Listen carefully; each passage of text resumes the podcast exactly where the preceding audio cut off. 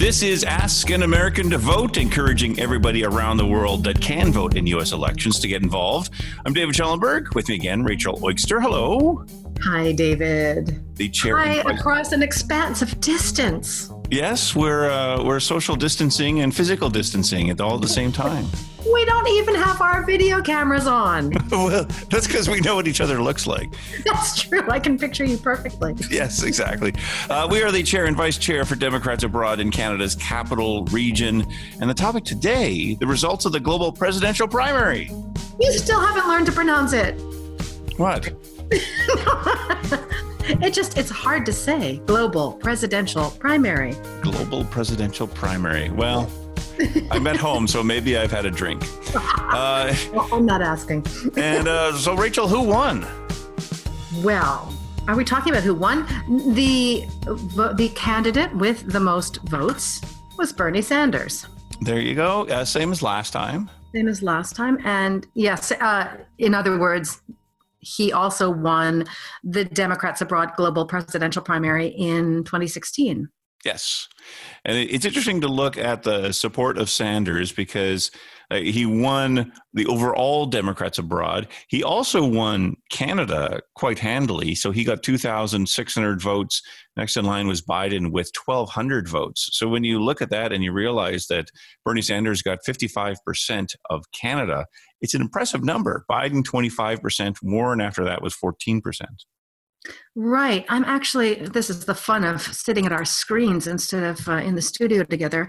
I'm looking at the, make sure this is 2020, I'm looking at not 2016. I'm looking at the uh, numbers that DA globally released, mm-hmm. uh, which show that Sanders got 57.87% of the total globally from Democrats abroad, and Joe Biden clocked in at 22.66%.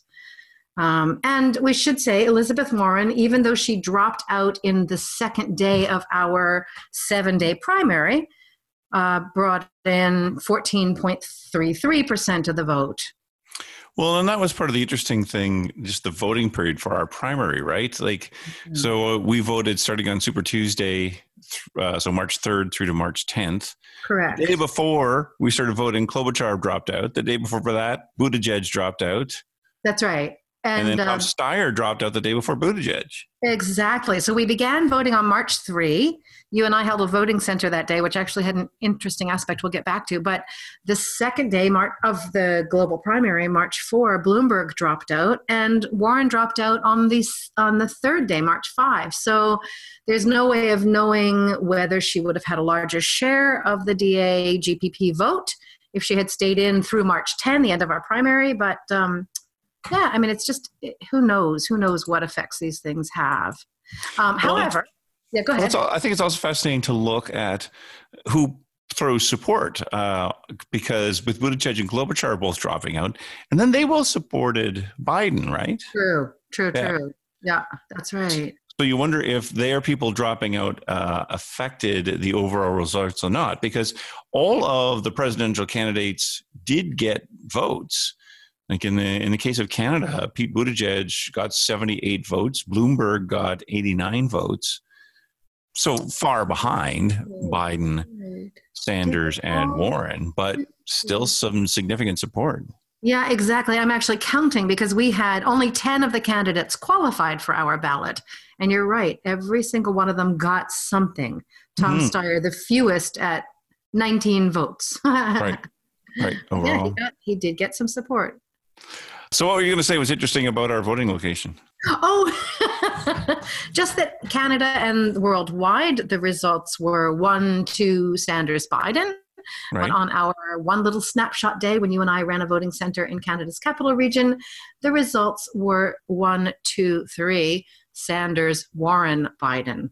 So I don't know if she came in and if she ranked higher in other people's little local elections, but uh, I, I was interested. I mean, that isn't the entire Canada's capital region vote, no. because that was just the people who came to vote with us in person. But I know when you, when you called our votes in to our country chair, he said to you, "Oh, that's a little different from the others." yes. and I just thought, go Ottawa.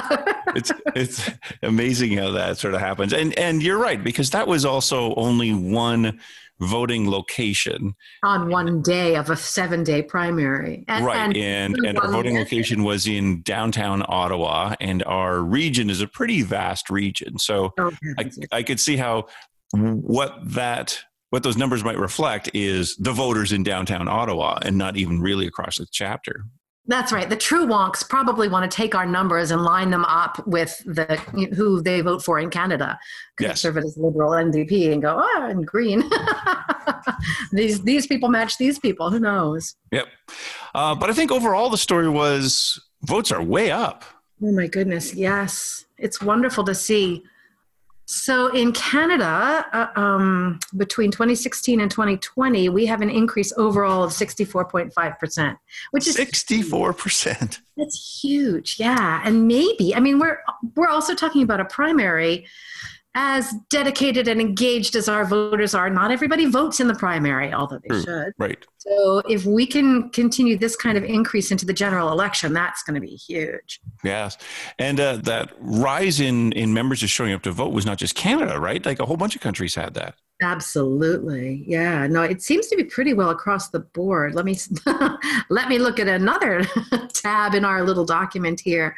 Yeah. So um, our uh, committee chair compared the five biggest chapters in Democrats Abroad, and mm-hmm. Canada's was up 64.5. The UK's turnout was up 2020 over 2016, 105%, 0.3. Right. Uh, Germany's 104.8. France 72.9. So we were all up. Oh, Mexico 19.8. All of us saw an increase in our votes, which is amazing. But yeah. nicely done in the UK and getting everybody motivated and and activated and out to vote and make a difference. Germany too. It's it's fantastic. The other really interesting thing, and he in in, in our board meeting the other night with um, with our country chair Steve Nardi, he was pointing out some of these fascinating features that he found puzzling until he saw it was true in all the different countries. Mm-hmm. That people who had joined during the primary right. 71% increase in voting. But those who have been, belonged to Democrats abroad for a long time, um, oh, sorry, 71% participation. Right. Yeah, but those who belong for a long time, the participation rate is lower. So, one of the challenges now is to make sure that every member we have, no matter how long they've belonged to Democrats abroad, votes in the general. Well, I think when you think of participation rates too, it can also mean that like all the candidates were good and these people are members of democrats abroad because ultimately they want to vote for the actual presidential election and, right. and that's when they really get active right right there is also an effect from those who've opted out of email who yes. may not realize that they're they're missing news on things like the presidential primary and right tax webinars and whatever else. Um, one of the cool things about Canada is how well each individual state is represented in this country. It's incredible. Every single state in the union except this year Mississippi. There was a there was there's a count for 2016 but not for 2020, but every single other state and Puerto Rico um, mm-hmm. has somebody who belongs to DA who voted in the GPP, which is amazing. Well, to think about how us as one organization can touch all these states, it's it's very unique. Yeah, that's our DNC rep has said that that we are the only so-called state committee that touches every other state in the union, which is right. amazing. So yeah, uh-huh. big jumps in participation for Democrats abroad Canada from Vermont and Tennessee and America or Puerto Rico up 300%. I know. Oh yeah, yeah, I'm glad you said Canada because these numbers this breakdown by states that we just got some sort of rough figures on that was specifically Canada, not globally. Right. But I imagine this is reasonably representative. Oh yeah, I would I have to think so because on one hand it sort of shows the the size of the states, but also just sort of shows how Americans are are traveling around the world. That's right, and living around the world. Yeah, but you're right. Many of these are over hundred percent. Alabama, Arizona, Connecticut, uh, uh, in their increase from 2016. Illinois, Indiana, Iowa, just a ton of them. And a big turnout from people of all ages. Yeah, actually, the um, those figures are really interesting. The estimates look make it look like our voters, Democrats abroad globally, mm-hmm. skew toward the younger side. About half of all the votes were cast by people under 40, which is really well, may not be unrelated to the fact that Sanders took did well. Yeah, did well. Uh, but um, there's also some lovely. We have a few people over 90, more than a few. They they actually register as a percentage. The our voters over 90. that's not, I mean, I think that's great. well, uh, and, and, I think that also speaks a little bit to the variety of ways that you are allowed to vote. The fact that we gave people the option to come to voting centers as well as do some online voting. these are the things. It's a it's a long argument, right? But online voting does help the younger people and the older people to actually get involved in in the democratic process. That's true. And in fact, it wasn't, uh, well, the, the online option was email, but you were also um, able to send your ballot in by fax and you could also snail mail it.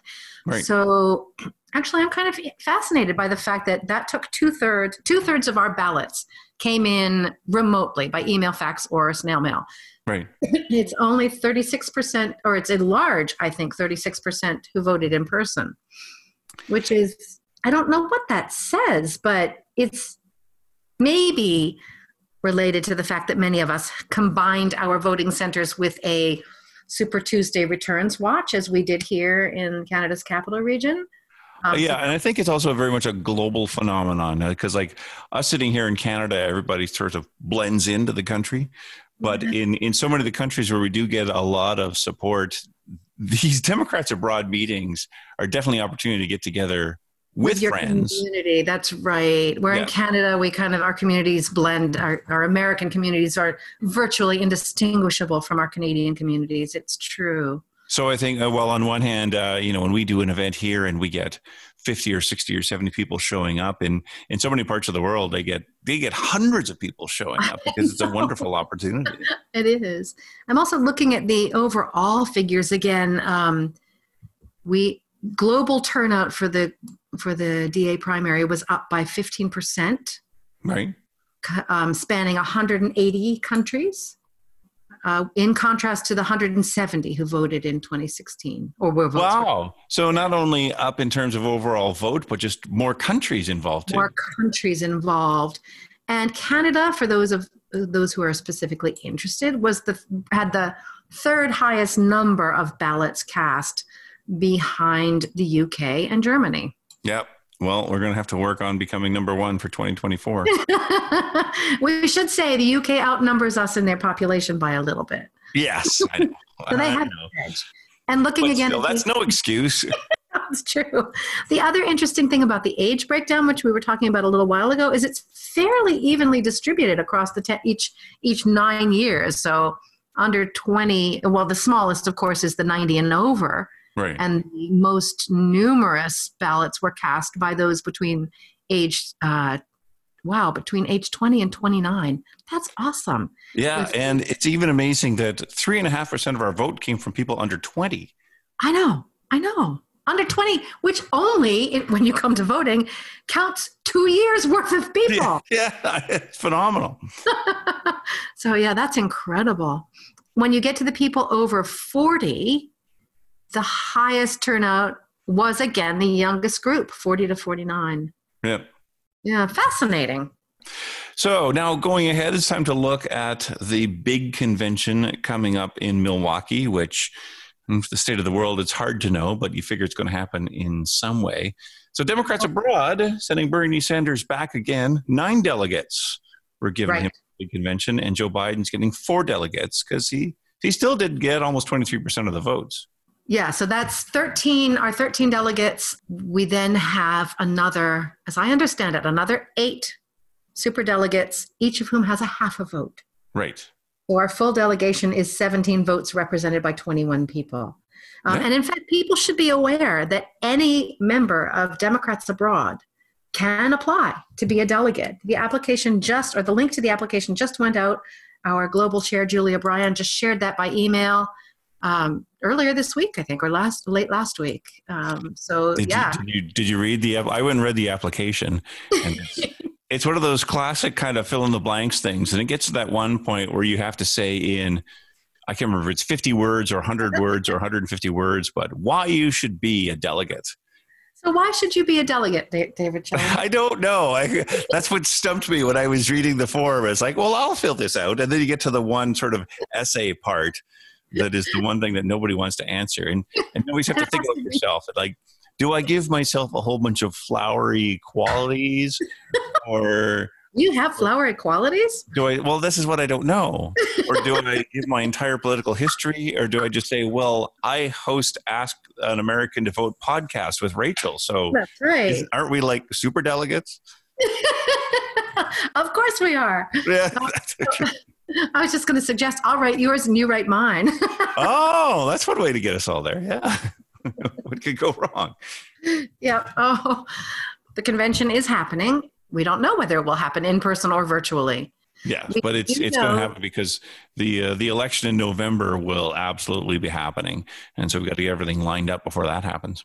Exactly. But the election of DA's delegates happens at our global meeting, which was to have been in Toronto in May, and very disappointingly, we are we cannot meet in person. So that will be fully online. There's always an online component, but um, now it's going to be completely 100% online. That's when each region elects the delegates they're going to send to the convention. And all of you people, everyone who's listening, and everyone who cast a ballot in the GPP had better not only vote in the general, but make sure all your friends and relatives in the country, in the US, and outside the US vote and I can't really add anything to that, so let's stop right there. that was uh, Rachel Oigster. I'm David Schellenberg, the chair and vice chair for Democrats Abroad in Canada's capital region. Thank you, Rachel. Thank you, David. Always fun. Be sure to listen for our next podcast of Ask an American to Vote.